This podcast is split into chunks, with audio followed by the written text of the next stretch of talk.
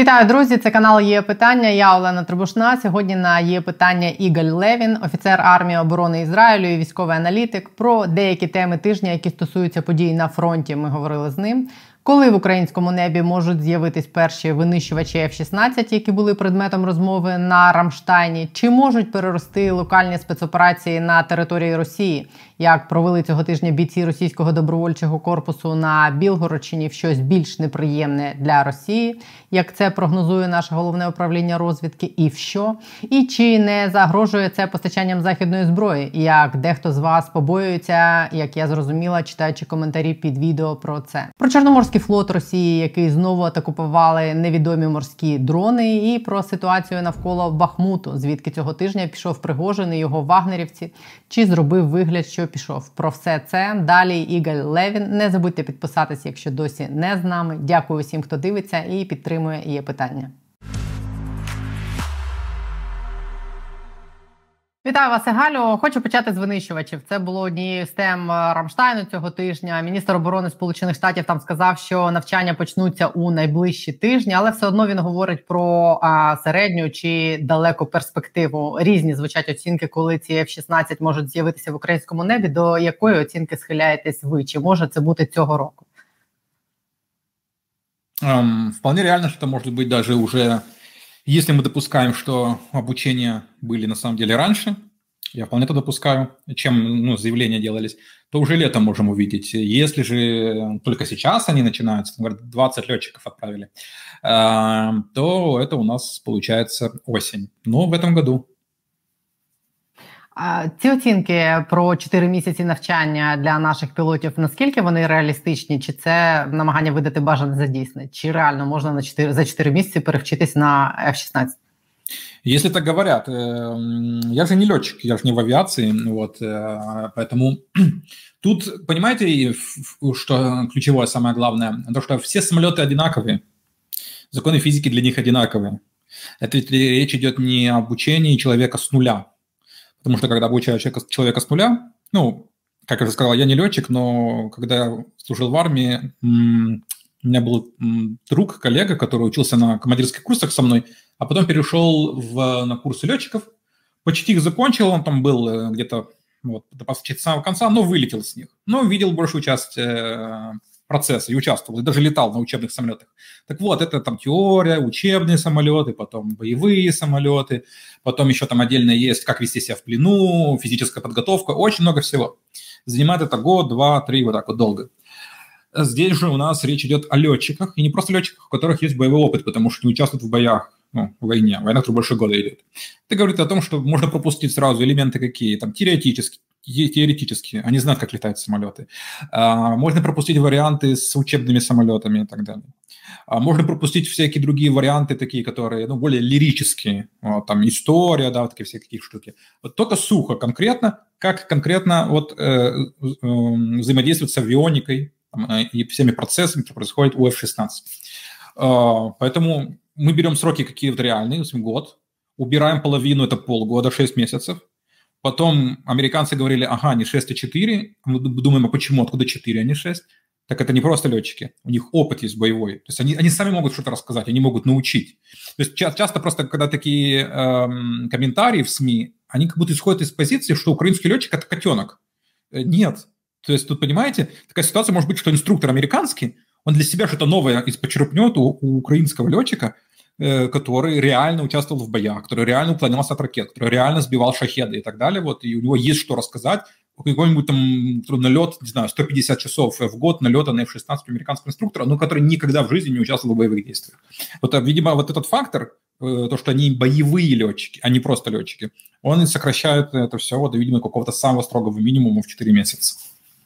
Ну, і тим більше я читала, не читала, а слухала інтерв'ю з деякими нашими льотчиками, які розповідали, що вони вже рік ще з початку вторгнення намагались вчитися на якихось симуляторах, які Есть фотографии, да, да, учились на симуляторах, проходили. Добавьте к этому вот еще эти симуляторы, вот э, и так далее. Это, ну, это важный элемент. Ну, опять же, израильские летчики обучаются в, в, на симуляторах в том числе. Причем это, ну, Израиль-то начал еще в конце 80-х, начало 90-х. Уже трехмерные были симуляторы, ну, с графикой это начало 90-х.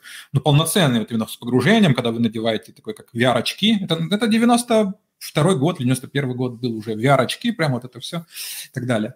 А, ну, понятно, что тогда было в зачаточном состоянии. Сейчас это уже обязательно база вот для подготовки летчиков, ну, на Западе, например.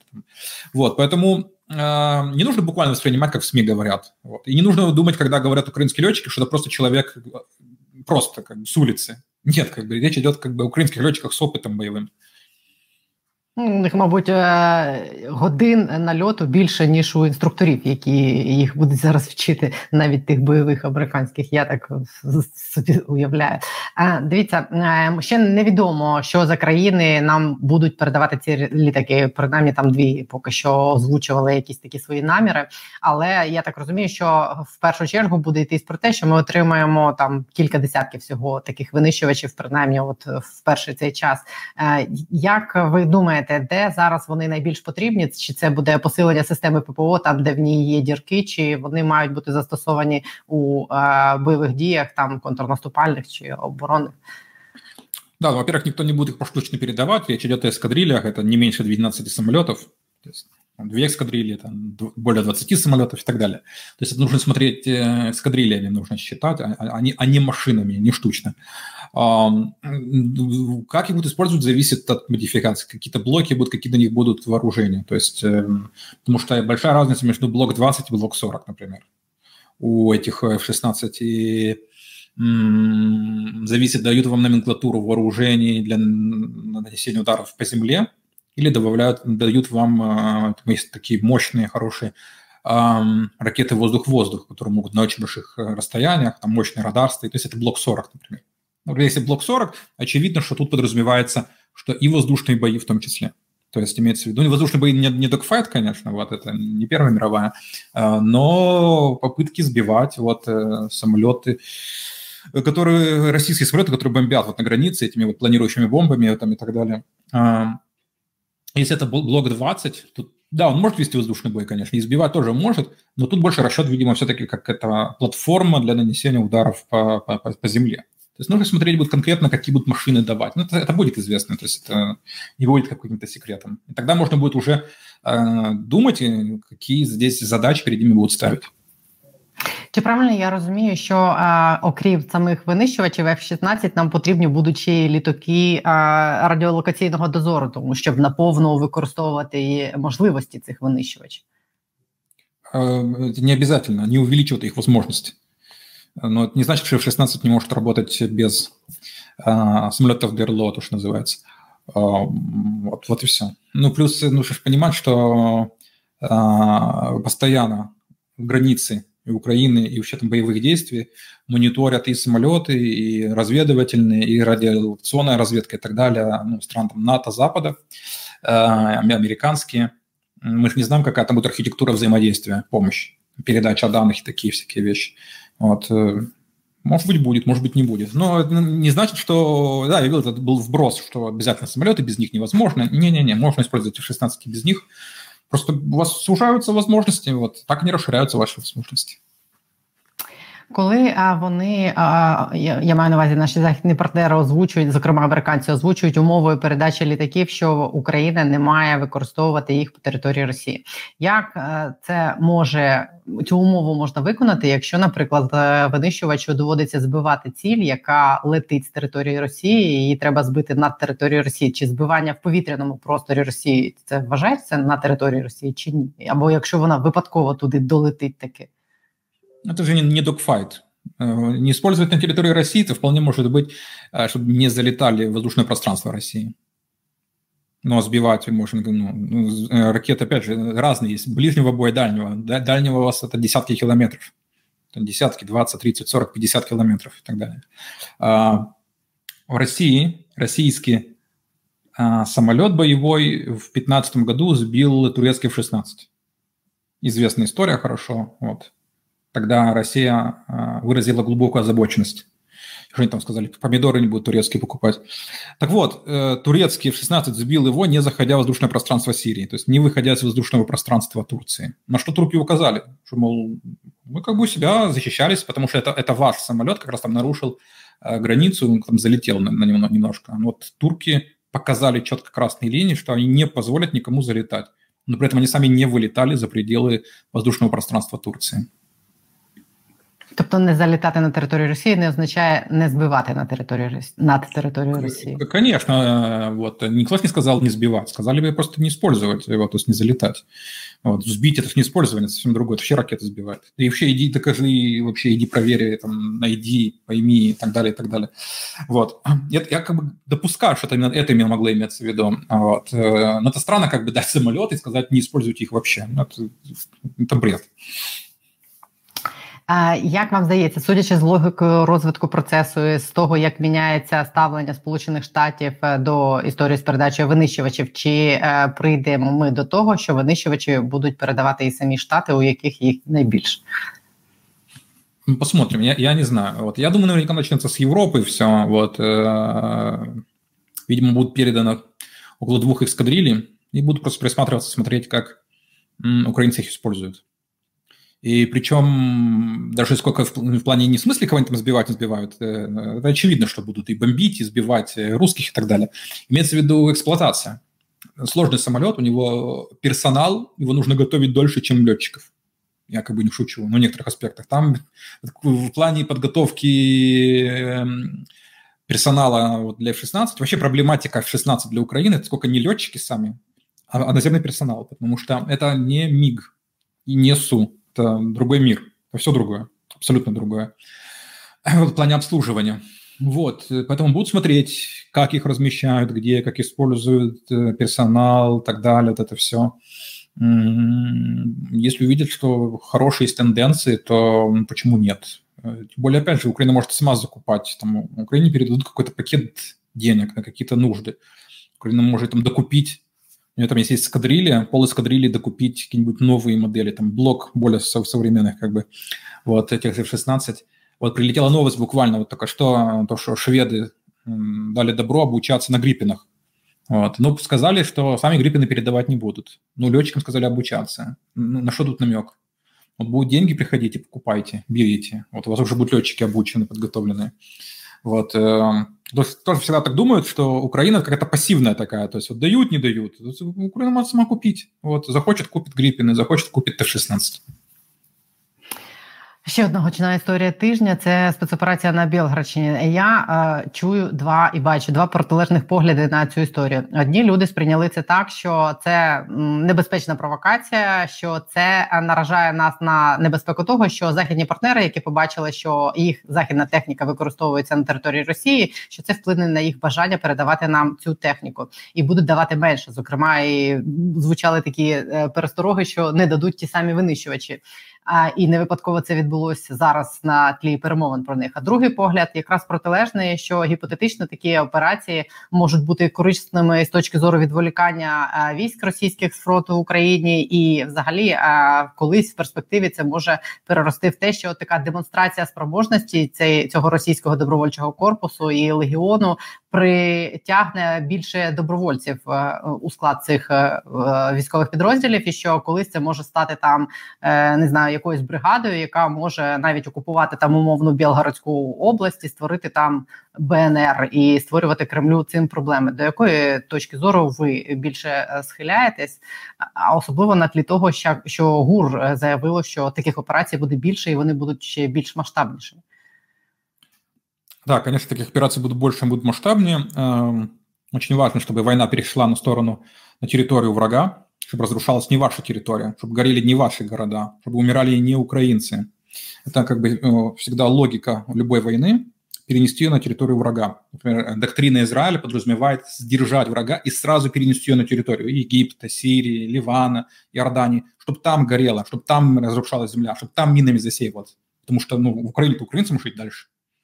Это как бы это очень странная война, когда вы говорите, а, давайте будем воевать только у нас тут в Украине. Это как бы психология самоубийцы. Это психология как бы очень, очень, очень нездравая. А, более того, все доктрины западные военные подразумевают в случае войны перенос войны сразу на территорию врага. Но дипломатические заявления, что там, не дай бог, что на территории России, это дипломатический как бы бред. И заявления, вот, все все прекрасно понимают с военной точки зрения, вот, поэтому Обратите внимание, как американцы заявили, когда узнали про рейд этих русских добровольцев. Они сказали, мы, э, как там сказали, то есть не одобряем, не поощряем использование техники, что-то такое, да? Сказали, Логично, конечно, они так сказали. Конечно, они не поощряют. Они сказали, что мы запрещаем. Нет. Ну, они сказали, что они не поощряют. Ну, отлично. Э, понимаете, э, э, США очень хороший союзник Израиля. При этом, если вы посмотрите дипломатию, это надо не, только несколько дней плотно посидеть, прошерстить большие тексты. 80 до 90 процентов любых действий Израиля США не поощряет и не одобряет. Вот. И, и что? И это заявляют, и дипломатически, и, и, и возмущаются, и говорят, что нельзя. И в прошлом, когда Израиль на F-16 американских бомбил иракский ядерный реактор, американцы это одобрили? Нет, сказали, «Ну, боже мой, что же вы бомбили нашими самолетами, там этот, э, американскими самолетами ядерный реактор где-то. А, и это нормально это странно было бы, если бы американские официальные лица, там Кирби, например, вышел и сказал, ага, там американские хамви колесят по России, отлично, супер, дадим еще больше хамви. Это было бы очень странно. Поэтому очень логично, когда он говорит, нет, мы, мы, мы не поощряем. Конечно, не поощряют. Они развал России не поощряют, они войну не поощряют, они подчеркивают всегда, что Россия начала эту войну, они не поощряют эскалацию в целом вообще, но эскалацию со стороны России, как видим. Украина мирно сидела, жила и по-прежнему, то есть Украина ничего не эскалирует. Она что говорит? Уйдите с нашей территории, мы будем у себя сидеть жить. Украина ведь не говорит, мы оккупируем Кубань, мы разрушим Москву, мы, не знаю, что там, сожжем где-то что-то четко есть программа, уйдите, отдайте то, что вы ограбили, забрали, все. То есть это не эскалация, да, это ровно в рамках. Вся эскалация происходит со стороны России. Захватить, аннексировать, покорить, уничтожить, денацифицировать, демилитаризировать, денаркоманизировать, всякий бред, ахинея и так далее. И поэтому американцы, конечно же, делают логичное заявление, да, мы не поощряем, как бы мир и дружба, жвачка, вот вообще все хорошо и мирно, но разве был какой-то запрет? Нет, его не будет. Поэтому, конечно, таких операций будет больше, и Гуру полностью правильно это все говорит, и не нужно вестись на СМИ. Я не видел, чтобы сильно как бы какие-то официальные лица об этом заявляли, и у них озабоченность была. Ну, помимо того, что американцы сказали, что они не поощряют. А, это больше в СМИ, да это даже в СМИ это не особо так. Вы как бы видите, что на Западе сильно как бы там говорили. Ну, нет, нет. Все прекрасно понимают. Тем более, это действительно, кстати, были ну, настоящие русские, этнические граждане Российской Федерации. Что в Легионе, что в РДК. Ну, действительно русские пришли. Что им можно запретить? Есть русские добровольцы, которые решили, и которые не согласны с политикой Путина, и не согласны с тем, что напали на Украину. И за то, чтобы Украина вернулась к границам 1991 года. Они воюют, они сражаются. Вот. И тут они говорят, мы хотим к нам домой пойти и убивать этих людей там. Что Украина им запретит? Скажет, вы теперь как это, как у нас рабы, то есть у вас будут завязанные руки, и если вы, вы этнический русский против политики Путина, но ты конкретно вот сидишь здесь под Бахмутом или, не знаю, под Донецком или в Угледаре и так далее. Мы тебя не пустим туда убивать э, этих, как его, ВСРФников, вот этих вот солдат России, у них там в, на территории. Это тоже очень бредово выглядит, как бы, как, бы как, как так, так, так не работает. Вот, поэтому, конечно, будет дальше и больше, и гипотетически э, при любом окончании войны ну, любом имеется в виду, конечно же, победа Украины, но имеется в виду в любом формате, как Россия дальше будет. Будет ли это конфедерация, или какая-то федерация, или это будет развал полный, Кавказ отдельно, Сибирь отдельно, или там Китай придет, и Турция придет, или никто не придет, или Россия останется унитарной, но, э, ну, федерация в кавычках, но там будет они десятки лет зализывать раны с реваншистскими настроениями, вернуться потом в Украину – какие бы ни были эти расклады, там придут либералы к власти, вот какие-нибудь Новгородскую республику организуют, э, новую там 2.0, э, буферная зона должна быть обязательно. Одно из требований э, важных, которые Киев должен будет ставить во время переговоров о завершении войны, это буферная зона, демилитаризация по пограничью, чтобы ни в коем случае ни, там, ни в Курской, ни, ни в Белгородской, нигде не были вооруженных сил э, России, вот, чтобы не было угрозы Украины в будущем. То есть как только они начинают эти зоны милитаризовываться, так сразу для украинских властей будет знак, что значит что-то что идет не так. Как между Египтом и Израилем? Синайский полуостров – обязательное условие, демилитаризация его, там нет армии. Сейчас там есть танковый батальон по разрешению Израиля. Египет может вводить на Синайский полуостров свои вооруженные силы только если Израиль одобряет. И там начались у них война с ИГИЛ, и они ввели танковый батальон, использовали авиацию, но координируя это с Израилем и с разрешения Израиля. Что привело к такому договоренности вот, мира между Египтом и, и Израилем? А, пять разрушительных войн, которые были с 48 года по 73 год. Вот, война за независимость, операция Кадеш, э, война шестидневная, война на истощение и война судного дня. Пять страшных войн было с Египтом, где погибли многие, тысячи, десятки тысяч, и, там, вот, и покалеченные, и так далее, и так далее. Чем все закончилось? Мир, экономические даже сообщения есть там и так далее, вот газ, труба там э, вот проложена между Израилем и Египтом, э, демилитаризация Синайского полуострова и э, э, взаимодействие с Западом. То есть э, египтяне также вот друзья США, у них там Абрамсы F-16, и у Израиля F-16, ну, Абрамсов нет, есть своя Меркава танк. Вот, и понимают египтяне и евреи теперь, что вот хорошо теперь жить так вот мирно и не нужно воевать. А на всякий случай пусть между нами, так как у нас такое напряженное было прошлое, недавнее совсем. Вот, э, поэтому пусть между нами зона будет демилитаризованной, на всякий случай, как бы вот, как бы, иначе дороже будет. Поэтому э, уже хорошо, когда сейчас эту демилитаризованную зону будут создавать, как боевые действия будут происходить там, чтобы э, российская армия воевала у себя там российская армия воевала, искала русских добровольцев, русских там солдат, этих корпусов, э, РДК или региона, или не важно, как им заниматься, может, какая-то золотничная структура образуется, которая в себя впитает все эти русские вот э, соединения. Вот пусть они там воюют, обстреливают градами, ставят мины, бегают по посадкам, своих этих там мобилизованных туда-сюда тусуют. У них там, чтобы у них это все происходило в России, а не в Украине. Вот это ключ, это центральный, это самое главное. Именно об этом как бы имеет в виду ГУР, когда говорит, э, потому что никто в здравом уме не будет желать, чтобы война была у тебя, как бы у тебя дома, и только так нужно воевать. Ви бачите перспективу того, що ці легіони РТК, ті в тому складі, в якому вони є зараз, і, е, наприклад, якщо таких акцій буде більше, щоб вони зростали чисельно? щоб вони стали достатньо великими, щоб е, проводити от щось таке е, масштабне на території Росії. Ну тому що там зайти в Білгородську область і пробути там одну добу, а потім відступити. Я так розумію, ну це одна історія. А закріпитись там і вести якісь дії, це потрібно багато людей, багато зброї. Да, чтобы закрепиться, то надо зайти несколькими батальонами, а лучше несколькими бригадами, конечно. Даже батальонами вряд ли получится закрепиться. Вот бригадами, да. А, зависит от финансирования. Вот. Если это так называемая это вот российская оппозиция, ему действительно важно свергнуть Путина и как-то перестроить Россию, но они там люди не бедные, пусть финансируют РДК и Легион, дают им деньги и так далее. Но это все зависит, опять, как Украина, значит, это надо разрешать. То есть все-таки это все-таки вооруженные русские на территории Украины, конечно, полностью там, под контролем и так далее. Вот, э, того же ГУР и не только. Э, но если Украина не против, вот, есть будет кто-то, кто готов этот банкет оплачивать, то пусть. Эм, в конечном итоге все опирается в финансы. И люди вас тоже будут, если будут финансы. Израиль, когда находился 15 лет в Ливане, там была армия э, свободы Ливана. Вот, Легион свободы России, армия свободы Ливана, очень звучно похоже. Созданная Израилем полностью. Э, вооружалась техника Израилем, э, тренировалась израильскими военспецами и так далее. Потом ее назвали армия Юга Ливана. Ну, изначально называлась армия свободы Ливана. Там были тысячи человек, это была большая структура. Там она была как своя армия, там были свои звания, все и так далее. И там были именно ливанцы этнические, там были ливанцы, там не были евреи, там были ливанцы. Но военная форма была израильская, э, эти были израильская техника, как я уже сказал, э, боеприпасы, все, финансирование. Откуда брались люди? Ну, в том числе потому, что каждому бойцу платили 500 долларов. Это очень много для этого региона. Это много для бедного, нищего Ливана, раздираемого гражданской войной когда в России будет гражданская война, она там рано или поздно будет, эм, представьте себе, ну, по современным меркам, там, не знаю, тысяча долларов предлагают бойцу какого-нибудь там русского корпуса Народной Республики, какого-нибудь э, русского легиона, неважно, какие-то там структуры, да, русская спасительная армия, э, так, конечно, люди с деревень, люди, там, которые вот э, в этом всем хаосе гражданской войны, конечно, они пойдут. Поэтому все упирается в деньги. Вот.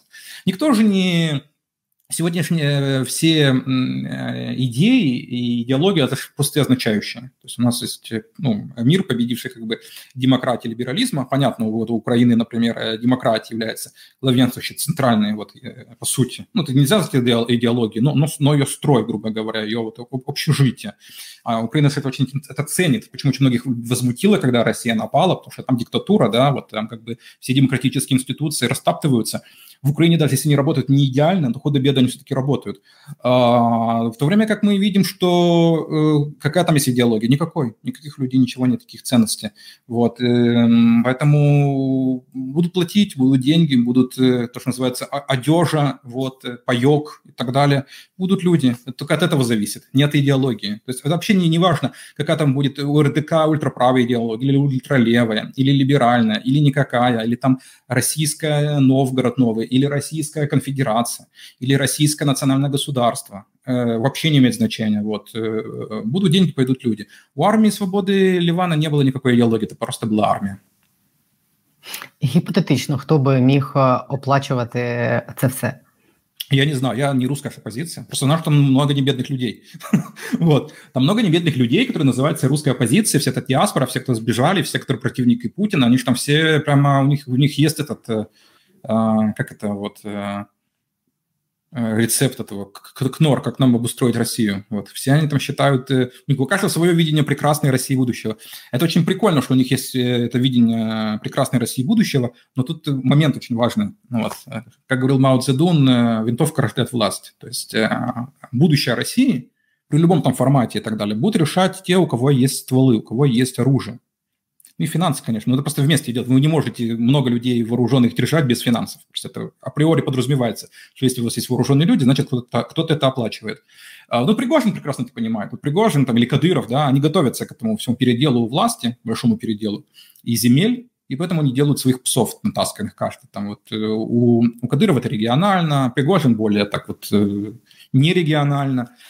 Э, вот, к чему-то похожему готовится РДК. Это совершенно не, моя оценка. Один из э, начальников их штаба, то ли у Майкла Наки, вот, у российского либерала, вот в интервью, или то ли где-то еще, говорил, что мы на всякий случай вот это, это все вот вооружаемся и развиваем свою структуру, когда в России будет смута, мы могли там тоже сыграть свою скрипку. То есть, э, вот, то есть люди из РТК прекрасно понимают этот завет Мао Цзэдуна, что винтовка рождает власть, а не, не знаю, возмущенность или как там эти русские либералы выступают, записывают стримы, там даже которых миллион просмотров, ну, если оно не подкреплено реальными вот вооруженными людьми, даже когда у вас там миллионы просмотров, это никакой не играет вообще роли, это просто кон- контент, просто медиа-контент. Вот, поэтому все зависит от того, кто захочет э, оплатить, кто захочет э, и так далее. Э, тут такой важный момент, я напомню, что никакая сила не остается никогда бесхозной, никто не позволит никогда, конечно же, ни РДК, ни региону, ни любой другой структуре быть самим по себе у любой, у любой силы есть хозяин, как бы, или у любой как бы, силу хозяин какой-то оплачивает и держит. Потому что это все очень дорого. Все эти и броневики, и, и, и автоматы, и все это вот поддерживать и так далее. Чем больше, тем дороже. Там заоблачные суммы. Самое дорогое, чем человечество занимается, это полеты в космос. А на втором месте это армия. Это самые два дорогих э, занятия. То есть если вы ищете, где потратить деньги максимально, миллионы, миллиарды и десятки миллиардов, это или космос, или армия. Вот у вас два источника прямо потратить э, астрономические суммы денег нереальные. Вот. Даже там развитие науки, экологии, это все, оно несравнимо дешевле и меньше всегда стоит денег, чем, чем космос и, этот, и, и армия. Вот, поэтому, если вы видите где-то какие-то группировки таких людей, значит, кто-то их оплачивает. И если захочет оппозиция, не знаю, захочет, пусть оплачивает. Вот. Но я не буду сейчас давать оценки, кто там может быть в теории. Ну, до речі, вони цього тижня, е, ці представники російського добровольчого корпусу, так звертались заочно до опозиції і казали, що та у вас там є конституція, ви там собі видумуєте, яким буде парламент, але у нас є зброя, і це завжди переможе в у боротьбі за владу. А про іншу групу озброєну, яку хтось утримує Пригожин і Бахмут. Фактично, ми цього тижня спостерігаємо, як ця історія добігає якогось завершення. Пригожин стверджує, що він йде з Бахмуту, якщо це правда, то як ви бачите, що далі там будуть як події розвиватися навколо Бахмуту, що це дає росіянам і чи дає в принципі щось, що вони от ну майже захопили чи захопили, і що буде з Пригожиним? Это сотрясание воздуха со стороны Пригожина. Не нужно рассматривать как реальные, ну, реально оперативные какие-то сводки. Не-не-не. У, у украинской разведки и генштаба есть свое, свое понимание, что там происходит. Там есть украинское контрнаступление на флангах. Пусть работа идет, не нужно в это все влазить, и тем более ориентироваться, на что там Пригожин заявляет. Пригожин спасает свою шкуру, и все эти заявления заявления тоже связаны з цим, з спасінням своєї шкури. Тобто, навіть те, що він каже, що вони звідти йдуть, це ще не означає, що вони звідти йдуть. Э, да, да, да, конечно. Ну, даже если бы они хотели это выйти, они бы не, не оглашали бы это так публично. Вот. Э, э, даже Пригожин, да, с, с, с ядром своих верных самых вагнеровцев профессиональных хочет спетлять с, с этого, с Бахмута. Это да. То есть неважно, независимо от его заявления или не заявления, он хочет это все спетлять. В идеале вообще спетлять со всей войны российско-украинской куда-нибудь в Африку к себе, дальше делать деньги. А, но вот именно буквально это воспринимать, что вот он сказал, мы уходим, завтра не ушли, их там нет, не, не, не нужен ни в коем случае. Ще одна історія тижня, яку я хочу вас попросити прокоментувати. Ця атака дронів на е, Іван Хурс в районі Босфору. Це відбулося достатньо далеко від е, території, яку контролює зараз Україна. Я так розумію, кілометрів 400. Е, і росіяни звинувачують цьому, ну звичайно, нас що і, і кажуть, що це ми зриваємо зернову угоду. Що ви про це думаєте? Про цю атаку? І хто це міг організувати? На що це вплине? Так вот же сейчас видео появилось, вот, э, так это ж, ну, Украина же деньги собирала как бы открыто на эти, на, как его, эти брандеры, вот, беспилотные.